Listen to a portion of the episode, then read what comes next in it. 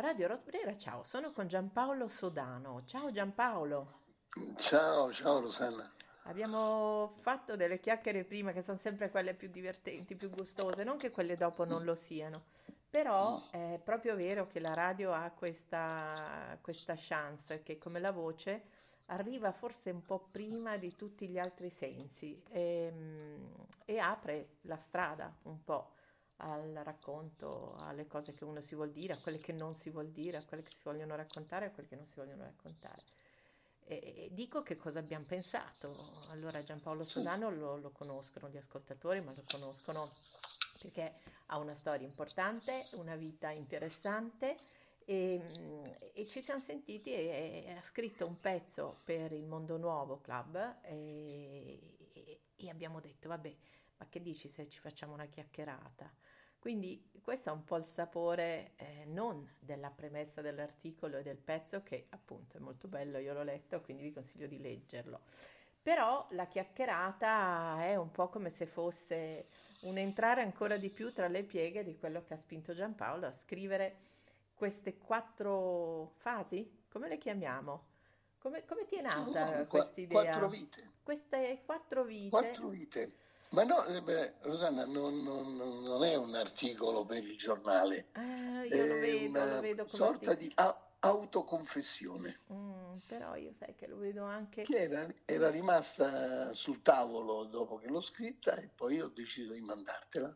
E allora ancora più carina, però... Siamo in due a saperla. Eh, siamo in due a saperla. Adesso saranno un po' di più, però insomma, eh, godiamoci questo fatto che per un attimo siamo stati due a saperlo. Non ce ne voglia Fabrizia di questa intimità, eh, no. però la scrittura ha questa cosa di bello, ma anche il racconto e anche, secondo me, questo, questo modo di trattare la vita, perché di fatto si tratta di questo, dandogli la parola dopo che eh, si è fatta l'esperienza, che è fatta veramente di tantissime cose. Quindi ah, certo.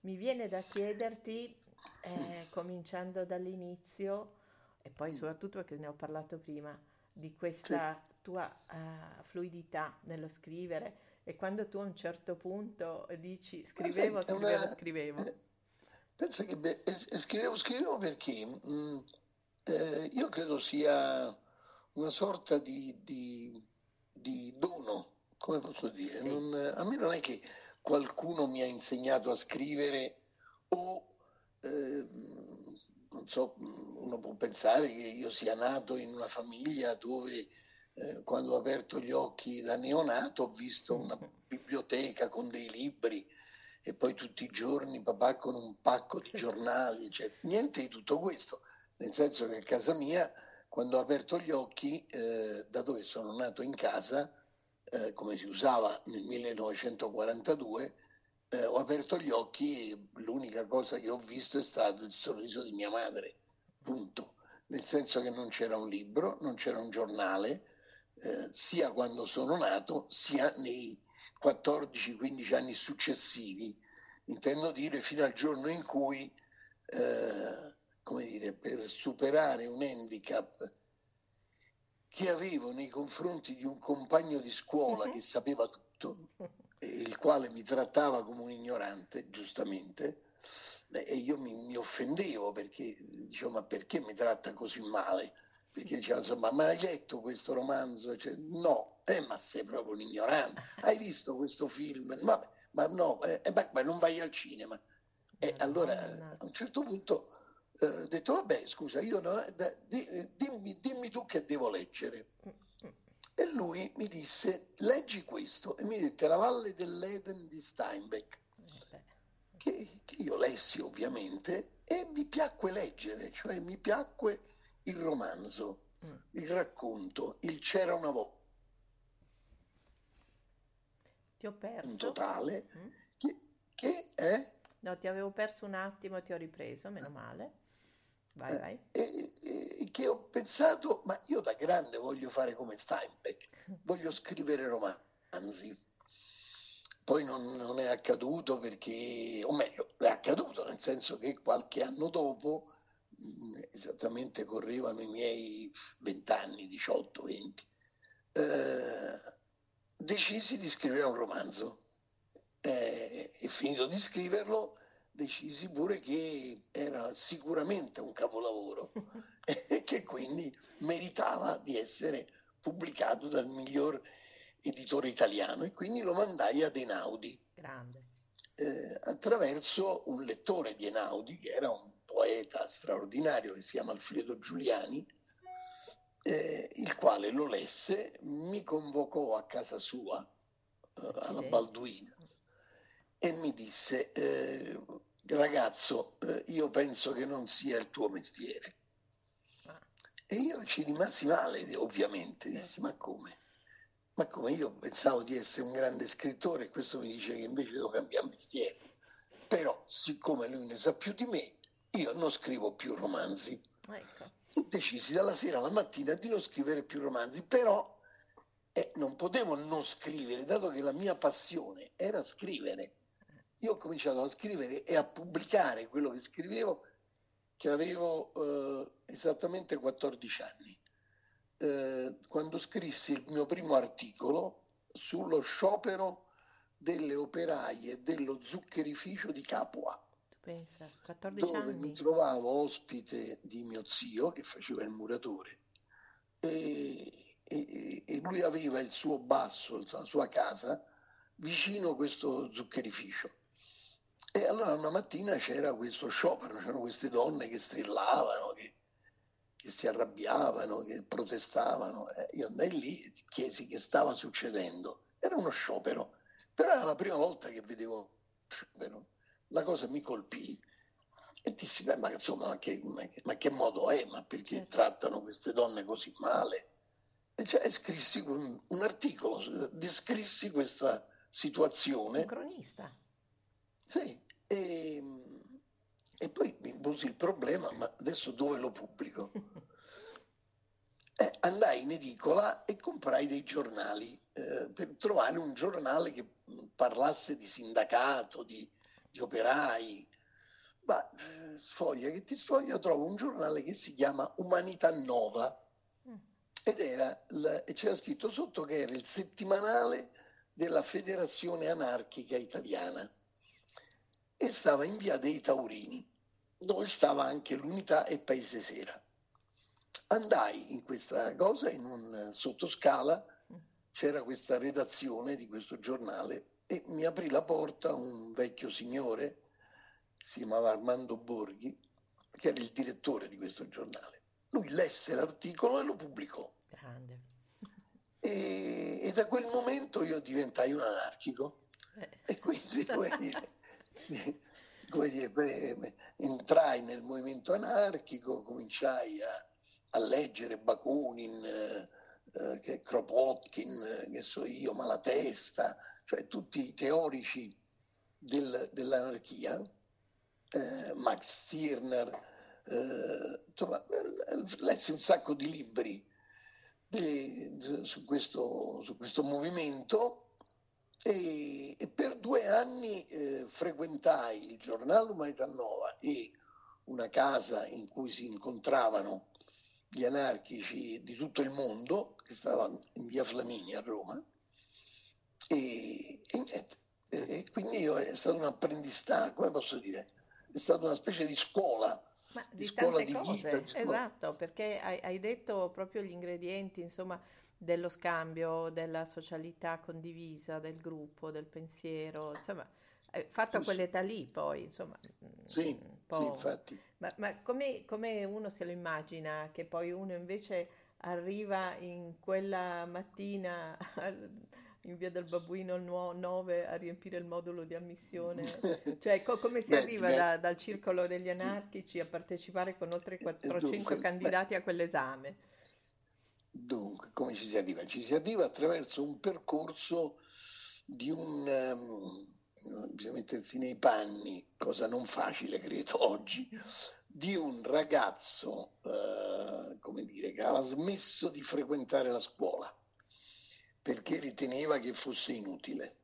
Uh, che al posto della scuola ci aveva messo una grande passione nella lettura nella lettura di, di letteratura e di filosofia, eh, che eh, nutriva una grande passione politica eh, che gli piaceva frequentare gli artisti e quindi per fare tutte queste cose aveva, riteneva di non avere tempo da perdere a scuola, certo. per cui decise di non andarci più.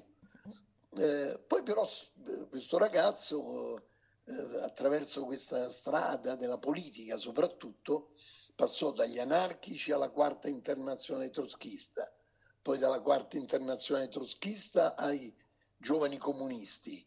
Eh, poi giovani comunisti però era, era il partito comunista uh-huh. che non tollerava un, una personalità di questo tipo perché io ero sostanzialmente un ribelle, eh, sì. per cui eh, andai, partecipai alle attività del Partito Comunista fino al punto che c'era un congresso, eh, il congresso del, congresso del partito, eh, il congresso della sezione del partito, e io andai in questa sezione, chiesi la parola mm-hmm. e cominciai a sputare veleno su Togliatti. Eh, Me lo immagino.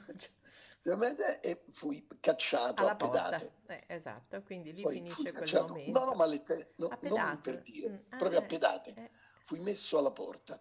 Mm. Però eh, io intanto scrivevo e quindi ero stato a Parigi e avevo fatto una, un reportage lunghissimo per sei settimane sul giornale dei giovani comunisti dell'epoca che si chiamava Nuova Generazione e il direttore era Achille Occhetto ah. e, e, e, Luciana Castellina e questi due mi, mi, gli stavo simpatico perché appunto ero in grado di scrivere sei puntate sui nuovi scrittori francesi eh. Eh, quindi, eh, facevo politica in modo così appassionato eh, però mi dissero vabbè ma insomma tu qui non ci puoi stare perché non, non è giusto per te. Adesso ti raccomandiamo ai socialisti. Bellissimo. E, sì, sì, mi raccomandarono. Raccomandato. Sì, Occhetto prese il telefono e telefonò al segretario dei giovani socialisti che era Vincenzo Balsamo e, e gli disse guarda qui c'è questo giovane però insomma è un ribelle, è un, anar- un anarco-troschista, insomma qui non ci può stare però eh, è uno bravo, quindi eh, noi non lo possiamo più ospitare, diciamo, prenditelo tu, voi socialisti siete più tolleranti e quindi e quello dice sì, sì, sì, mandalo qua. Ma nel giro di un mese sono diventato il redattore della Conquista, che era il giornale dei giovani socialisti. Eh, mi, mi dettero anche un primo stipendio eh, e quindi io scrivevo, sul, facevo questo giornale. Eh, e poi contemporaneamente eh, scrivevo sceneggiature. Eh, scrivevo sceneggiature perché intanto avevo scritto varie cose sul cinema, perché un'altra, un altro trip Passione. che mi era preso, quindi eh, sapevo tutto di cinema, eh, perché ero entrato nel, nei circoli dei, dei, critici cinematografici, eh, cosa eccetera. Poi a un certo punto scrissi un saggio eh, di 30 pagine sulle Col de Regard, che era questo movimento di scrittori francesi contro Moravia che aveva detto che invece questi non valevano niente e invece Antonello Trombadori disse no, eh, a Sodano mi piace perché eh, questa, questa, critica non è, non è, banale insomma e, e intanto pubblicò il saggio Beh. sul contemporaneo e mentre facevo tutte queste cose stavo scrivendo una sceneggiatura con un collega e quello mi dice appunto, ma hai fatto domanda per entrare alla RAI? E lì nasce questa, nasce la mia prima vera vita di lavoro. In mezzo c'era stato il servizio militare, 18 mesi con, con la divisa, eh, come posso dire, tu, tutti fatti che hanno inciso nella formazione, perché ad esempio col servizio militare scoprì il fascino dell'autorità. Certo è perché eh, io feci il corso, per, per, per, per, ovviamente per guadagnare uno stipendio, feci il corso da ufficiale certo. e quindi così mi davano uno stipendio, però poi quando diventai ufficiale mi piacque, cioè mi piacque comandare. Mm. Eh, e quindi come dire, eh, eh è, è, stata parte della formazione. Certo. Eh, come un ribelle diventa un, un capo, è perché il ribelle si viene affascinato dall'autorità, dal, no, dal comando.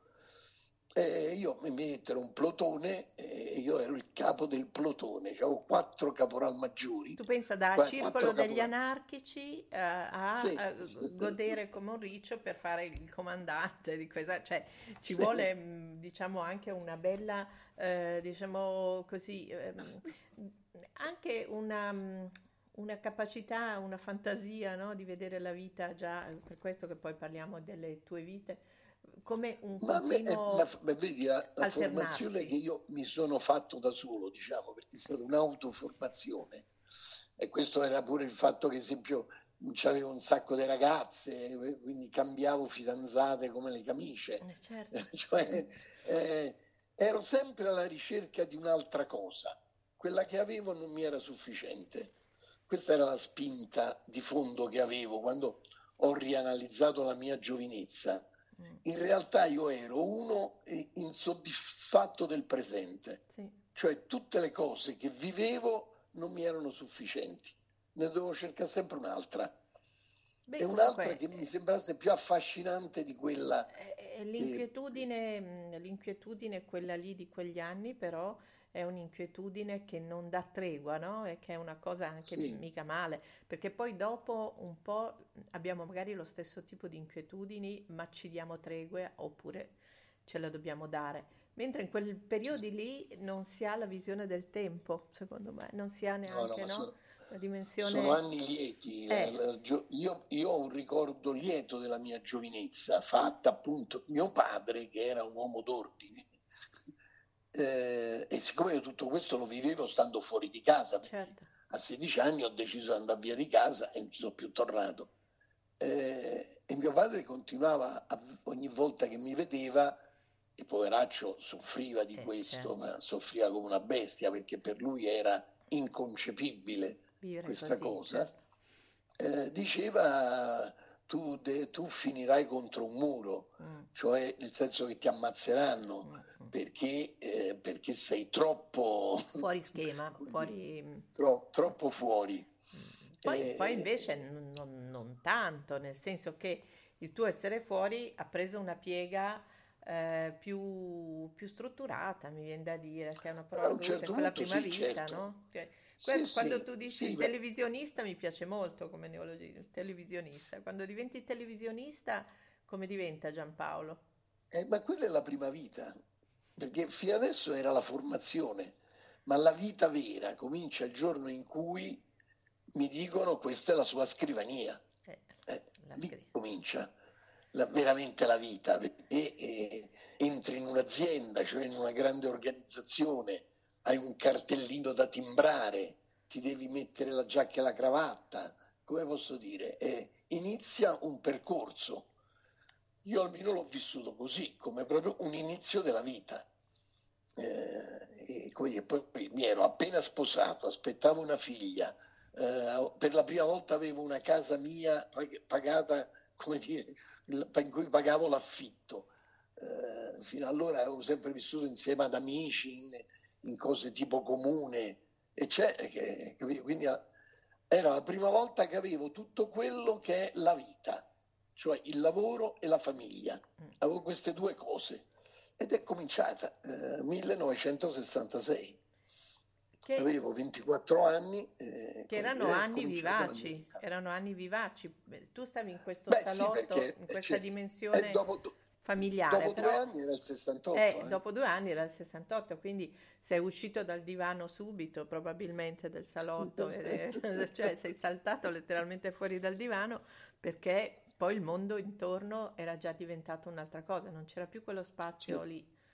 Eh, quindi no, uno curioso come ah, te, mm, sì, cioè, era già... Eh beh, ma lì mi, mi, infilai in una cosa molto bella, anche quella, cioè in un giornale che si chiamava L'Altra Italia, di cui diventai redattore, mentre stavo in RAI, facevo anche il giornalista, contemporaneamente facevo due lavori. E, e quindi facevo il redattore di questo giornale, ma era un giornale in cui scrivevano Sergio Zavoli, Furio Colombo, Andrea Barbato, eh, cioè il, il, meglio del giornalismo dell'epoca, insomma. Hai citato eh, Andrea Barbato, ero... fagli, fagli, un cameo ad Andrea Barbato che l'ho amato tantissimo, è stata una delle ah, ragioni sì? per cui anch'io ho fatto il giornalista, perché ero appassionata di Andrea Barbato, che secondo me aveva uh, quella capacità di, di, arrivare al pubblico, al, al, pubblico quello anche distratto, sì, sì. No? Era, era, straordinario. Forse anche no, no, un grande professionista. Un po' troppo spesso, cioè troppo presto dimenticato Andrea Barbato anche se sì, persino sì, da Milano nella sua ultima in televisione, nel suo format, secondo me l'ha studiato invece abbastanza bene Andrea Barbato.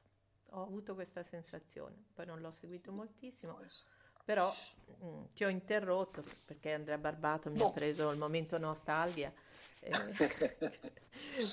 poi tu in realtà ehm, quando descrivi questa vita da televisionista, mi è piaciuto molto, quella, quello è stato un quadro proprio che mi hai dato. Nei palazzi del potere si facevano alchimie politiche, mentre nel cinema furoreggiava Edwige Fenech e il pubblico faceva il tifo per le star di Canzonissima. In quella frattura germogliarono i semi di una malapianta e il terrorismo che segnerà la storia del nostro paese. E tu in quattro righe ci, ci dai proprio quell'atmosfera che era a metà tra una spensieratezza che non c'era più e una problematicità che avanzava. Sì, sì. Mm, okay. sì no, gli, gli, anni, ecco, io ricordo come gli anni non belli, eh. diciamo così, le, il, diciamo così, gli anni 70. Mm. Specialmente l'inizio degli anni 70. Dopo il 68 ci fu un periodo per me, secondo me, molto buio, in cui appunto la mala pianta c'era e cominciò a germogliare e cominciarono appunto le, le prime, la, i primi ammazzamenti, le prime cose, ma un periodo veramente orrendo secondo me. I primi scandali anche, un governo, in politica c'era un governo di, fatto da democristiani e liberali, eh, insomma era andato in crisi il centrosinistra, insomma l'inizio degli anni 70 è un, un brutto inizio di quel decennio, che finisce altrettanto male perché finisce con l'ammazzamento di Moro. Quindi gli anni 70 sono stati veramente le, le, le, l'incubatrice del peggio del nostro paese, secondo me. E tu pensa che inconsapevolezza avevo io, che ho preteso dai miei genitori di accettare la scelta di iscrivermi ad architettura in quegli anni? Quindi io sono ah. riuscita ad arrivare a Roma da, da, da Pischiella, un po' anche ingenua, insomma, sempre stata a casa con la mamma e il papà, immersa in quell'atmosfera lì dove improvvisamente a Valle Giulia. A Valle Giulia capito? Quindi io sono passata con candore con un'aria al punto che mi ricordo ancora il primo esame che feci con il vestito al contrario e il professore mi disse ma si è accorta che l'etichetta è fuori? Perché io sono andata così tipo Alice nel Paese delle Meraviglie, nell'anima della festa che stava, eh, insomma, eh, c'erano davvero climi di quel tipo, con lo spirito ancora, se vogliamo, della ragazzina e, e, lì mi sono accorta che la vita invece era proprio poi una piega molto diversa e è stato tutto molto, molto duro. E mi ricordo i picchiati, i pestaggi, mi ricordo cose che da studenti, mh, mm, insomma, non potevi, certo potevi, mm, come dire, fare parete, però poi non fai parete perché ti ricordi, che ne so, eh, l'uccisione della Masi, eh, piuttosto che... Insomma, era tutto cruento. Noi non... Sì, era tutto cruento. Era cruento. E, e poi mm. la crisi energetica e poi... Cioè, se ci pensi, era una dimensione veramente di buio, di piombo, di... Sì, sì, sì. No, ma eh, eh, erano veramente gli anni di piombo. Eh sì. No, ti ho interrotto perché poi dopo sono partiti invece, insomma, così facciamo quelli che sono partiti quegli strampalati e bizzarri anni Ottanta con la tua sì. seconda vita, che sì. è davvero una vita. Eh sì, eh, eh sì, perché improvvisamente mi ritrovai, eh, dire, quasi in modo inconsapevole perché non, non era nei miei, nei miei progetti, insomma, di vita per me eh, fare la televisione era talmente una cosa che mi riempiva. Eh, poi la politica era una passione, nel senso era come la passione appunto di scrivere. Eh, e invece tutto questo mi portò a essere candidato alla Camera dei Deputati all'inizio proprio per riempire la lista, insomma, nel senso che mi chiesero di entrare in lista per riempirla, insomma, non perché dovessi essere eletto. E nessuno si aspettava che eh, invece ci fossero 13.000 cittadini che mettese, misero sulla, sulla, scheda elettorale il nome Sodano. E, e lì, eh, anche lì appunto mi cambiò la vita, nel senso che ti svegli una mattina e scopri che ci sono 13.000 persone che hanno scritto Sodano su una scheda e tu dici, ah, ma allora se mi ci impegno davvero... Eh, sì, però, però, una puntata sì. poi la faremo sul perché quei 13.000 hanno messo quella cosa sulla scheda, perché non è, noi l'abbiamo fatta molto tranchant il passaggio in televisione, ma tu in televisione hai significato un po' qualcosa, quindi poi lo raccontiamo perché quei 13.000 sì, lì certo. hanno deciso quella cosa lì, anche perché, mh, mm, ecco appunto, non, non, eri proprio come dire una figura che non ha inciso, non ha trasformato. No, no, no hai ragione, no, no, io eh. ho avuto la, la, diciamo, l'avventura nella mia vita. Certo, la cosa, torno a dire, importantissima è stato lo scoprire una professione che si chiamava televisionista. Eh. Che non, è, non, si studiava all'università, insomma, adesso ci sono i corsi, le cose, ma a quel tempo non c'era niente, voglio dire, era una professione nuova e improvvisata ma avendo una grande, lo posso dire tranquillamente, sì. avendo una grande passione civile, eh, che, che, appunto è una malattia che ho contratto da ragazzino proprio, cioè mi piaceva, io andavo a sentirmi, quando avevo appunto 12-13 anni, andavo a San Giovanni a sentire i comizi e mi piacevano da morire, eh, come dire, mi piaceva questo fatto che tanta gente stava in una piazza, che c'era un oratore che parlava, questa cosa mi ha, mi ha, e il fatto di occuparsi dell'operaia dello zuccherificio, eh, non è, che, non è un fungo che nasce improvvisamente, era il fatto che mi appassionavano queste cose, cioè uno sciopero che io non ho mai visto, però come ho visto lo sciopero ho detto ma che bello cioè, capito? Sì. Cioè, questa cosa poi me la sono portata avanti tutta la vita ovviamente tutta la vita ancora oggi io potrei benissimo non occuparmi di politica oggi perché non però non ci riesco nel senso che mi, mi interessa eh, ma non la politica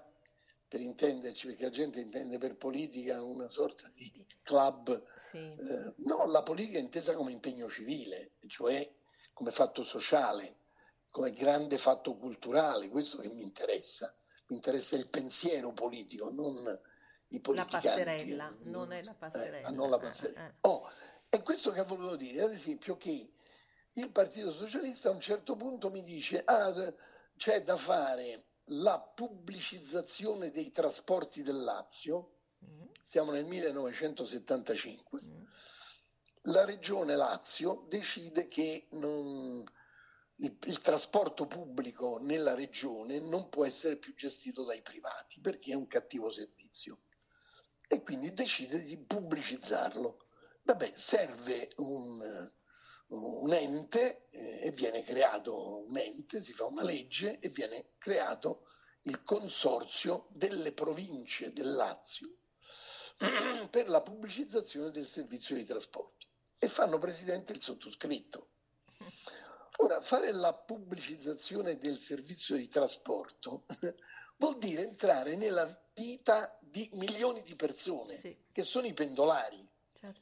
Eh, perché il servizio di trasporto regionale è quello che serve alla gente per muoversi da, nella da regione. casa al lavoro e, quindi, eh, e esatto. non quelli con la macchina e l'autista. Quindi esatto. Eh, mm. Eh, e quindi e io per tre anni dal 75 al 78 ho fatto il presidente del Consorzio di Trasporti realizzando la, la totale pubblicizzazione.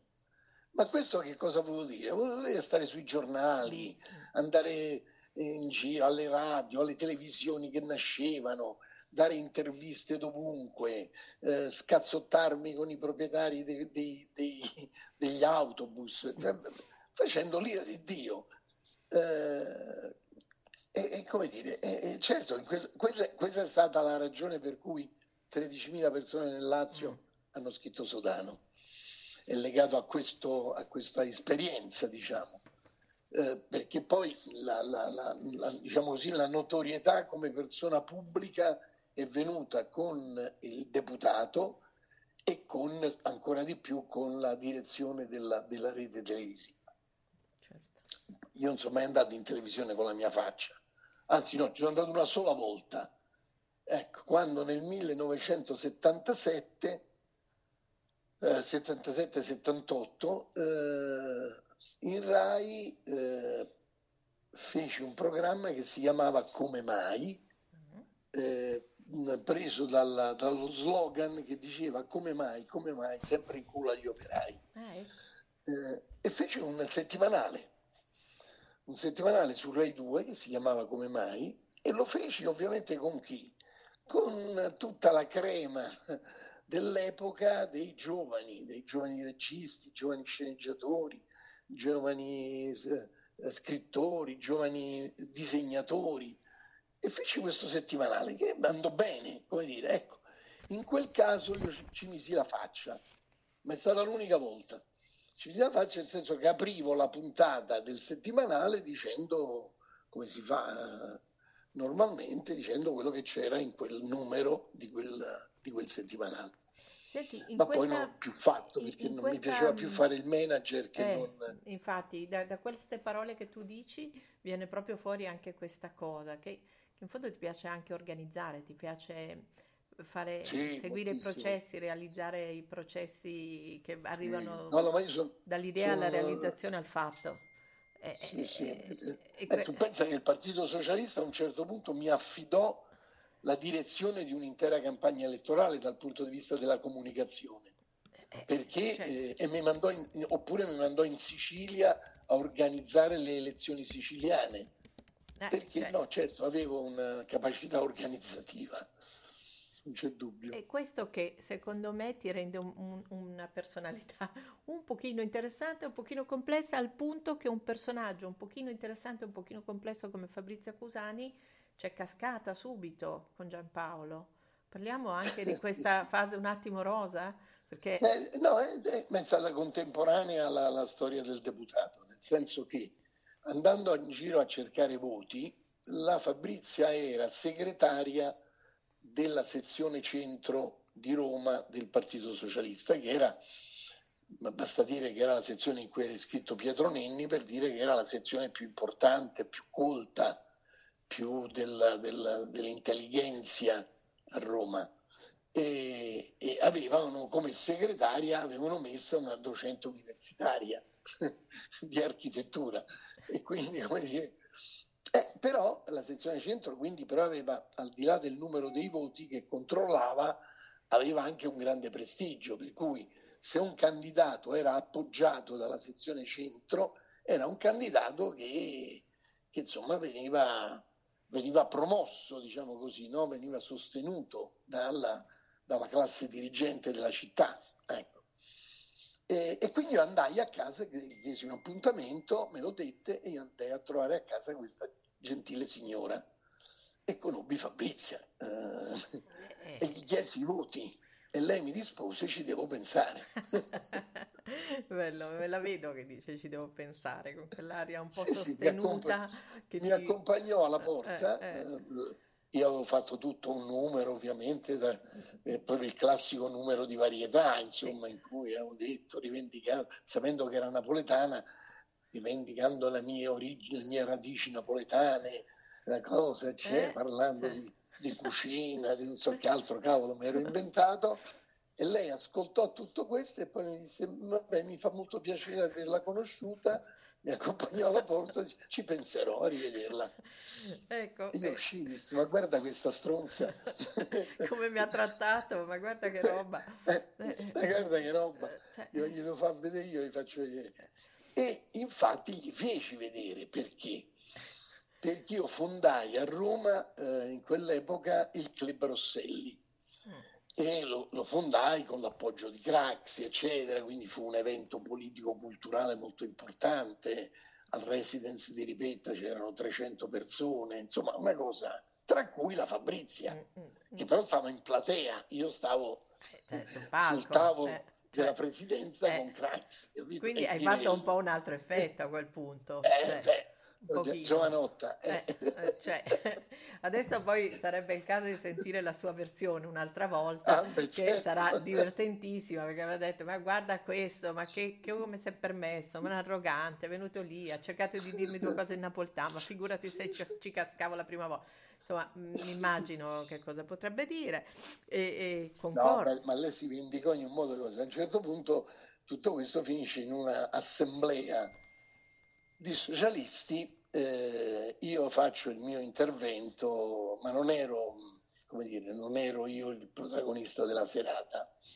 Però, tanto, anche se non ero protagonista, io comunque arrivavo, parlavo, facevo, eccetera. Quindi parlo, eccetera, e mi metto seduto in platea.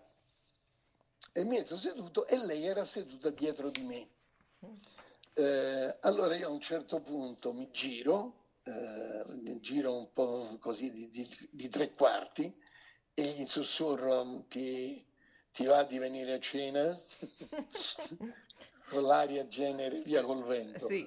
Eh, e lei dice sì, grazie, molto, con molto piacere. Ah, ah, beh, beh, andato, e quindi andiamo a cena insieme, andiamo insieme in due a cena.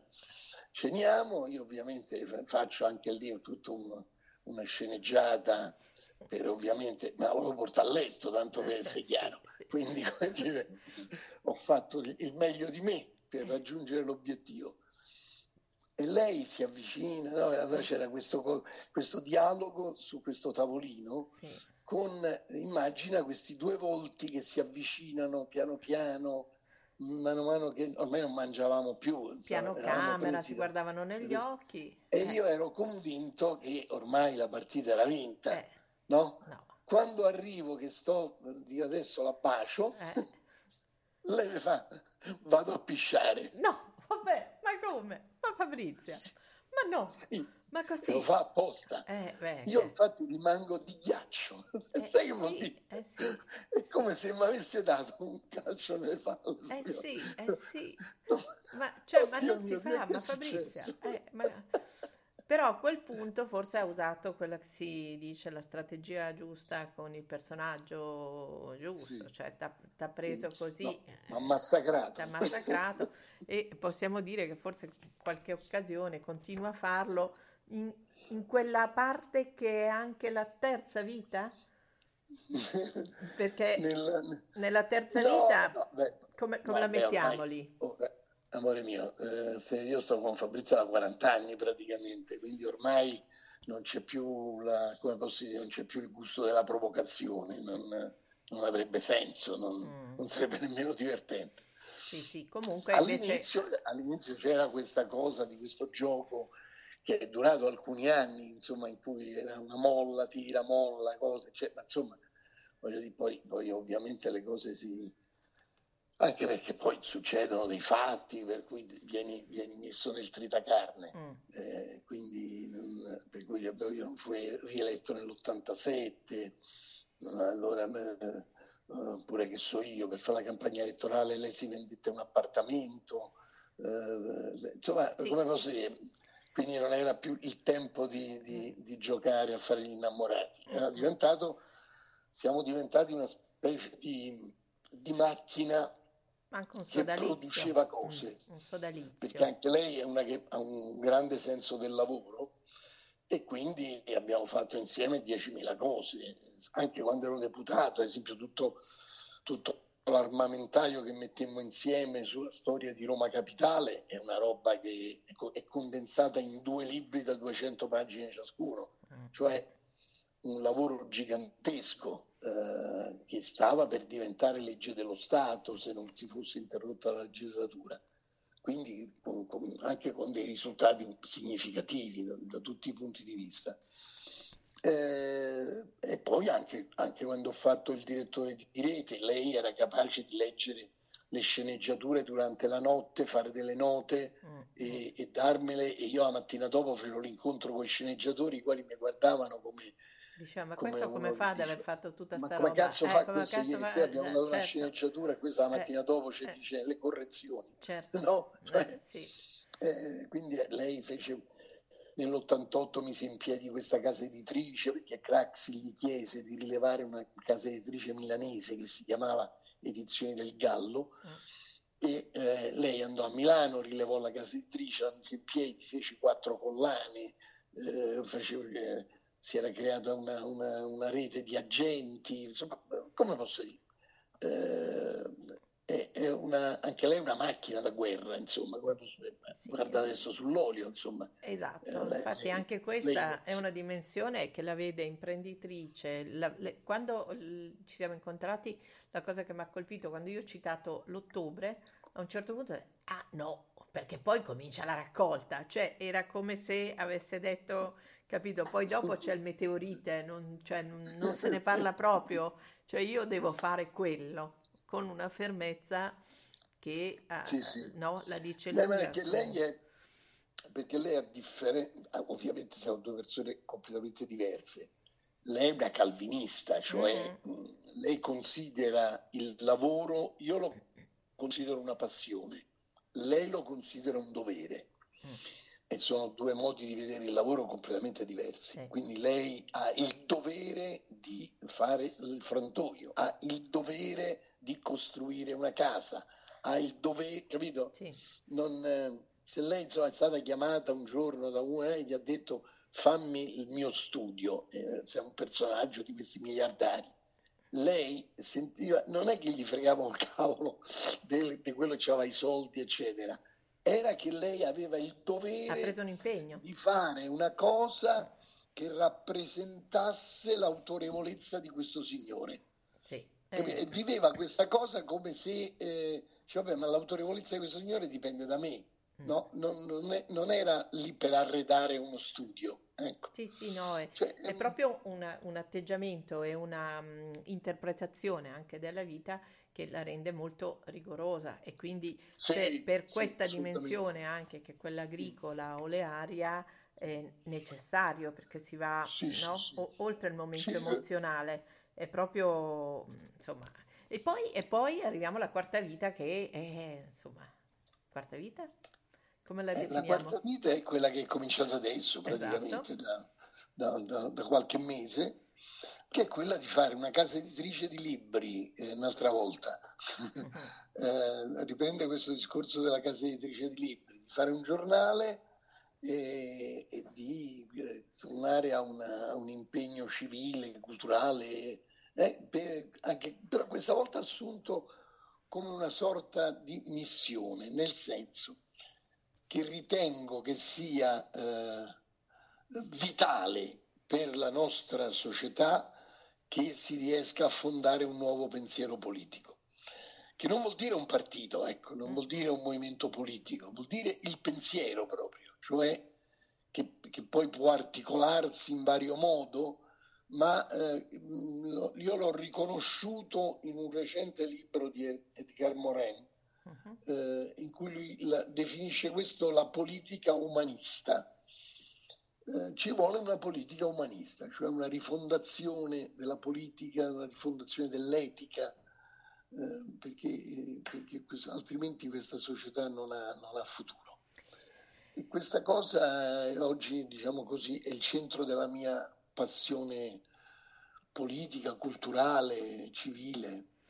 Eh, Boh, boh, beh, qualcosa verrà fuori. Direi che è già venuto fuori qualcosa e poi in qualche modo tu dici una cosa che eh, siamo quello che facciamo e quindi mh, il sì. fatto che tu non stia a giocare burracco, ma non me ne vogliano quelli del burracco, ma che non stia neanche a guardare l'orizzonte eh, go- godendoti una fase della vita in cui uno potrebbe anche dire, beh vabbè, ho fatto, dato, sono stato, eccetera, ma eh, appunto fai questo pensiero che, che, che è da da persona attiva, ma soprattutto, come hai detto tu, da persona che eticamente sa che abbiamo avuto tanto anche e, ehm, sì. e quindi in questo aver avuto tanto ci sta che non basta mai quello che possiamo dare.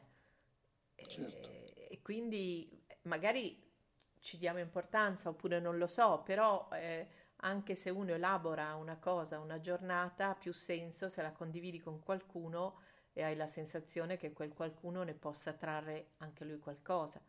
Quindi certo. è, è, in questa dimensione sociale che secondo me poi si spiega anche tutta la tua um, esperienza, che poi ha generato successo, però ha generato questa cosa che ti porta adesso ad avere questa voce qui, hai la voce così e hai dei collaboratori che si muovono intorno a te contenti di farlo e secondo me fa un po' la differenza no? tra passare questo tempo buono in assenza di campo, passarlo non più sulle barricate ma a costruire. Tanto c'è tanto da costruire ancora. La chiamo, la, ne parleremo un'altra volta, l'ho chiamata questa fase la minestra maritata. Ah, bello, allora sì, ci diamo un appuntamento sulla minestra maritata, eh, che io, siccome sono notoriamente negata per le definizioni culinarie, mi dovrò documentare prima per capire come mai parleremo della minestra maritata. E il tuo telefono squilla, quindi io sono pronta a salutarti perché qualcuno ti chiama a raccolta. Eh, io ti saluto e ti ringrazio per questa chiacchierata con Radio Rosbrera. Grazie a te Rosanna. Giampaolo Sodano. Grazie molto, è stato un piacere parlare con te. E anche per me, spero anche per i nostri ascoltatori e lettori. Eh certo. Grazie Bene. ancora, a presto. Ciao, buona Ciao. serata. Ciao. Ciao.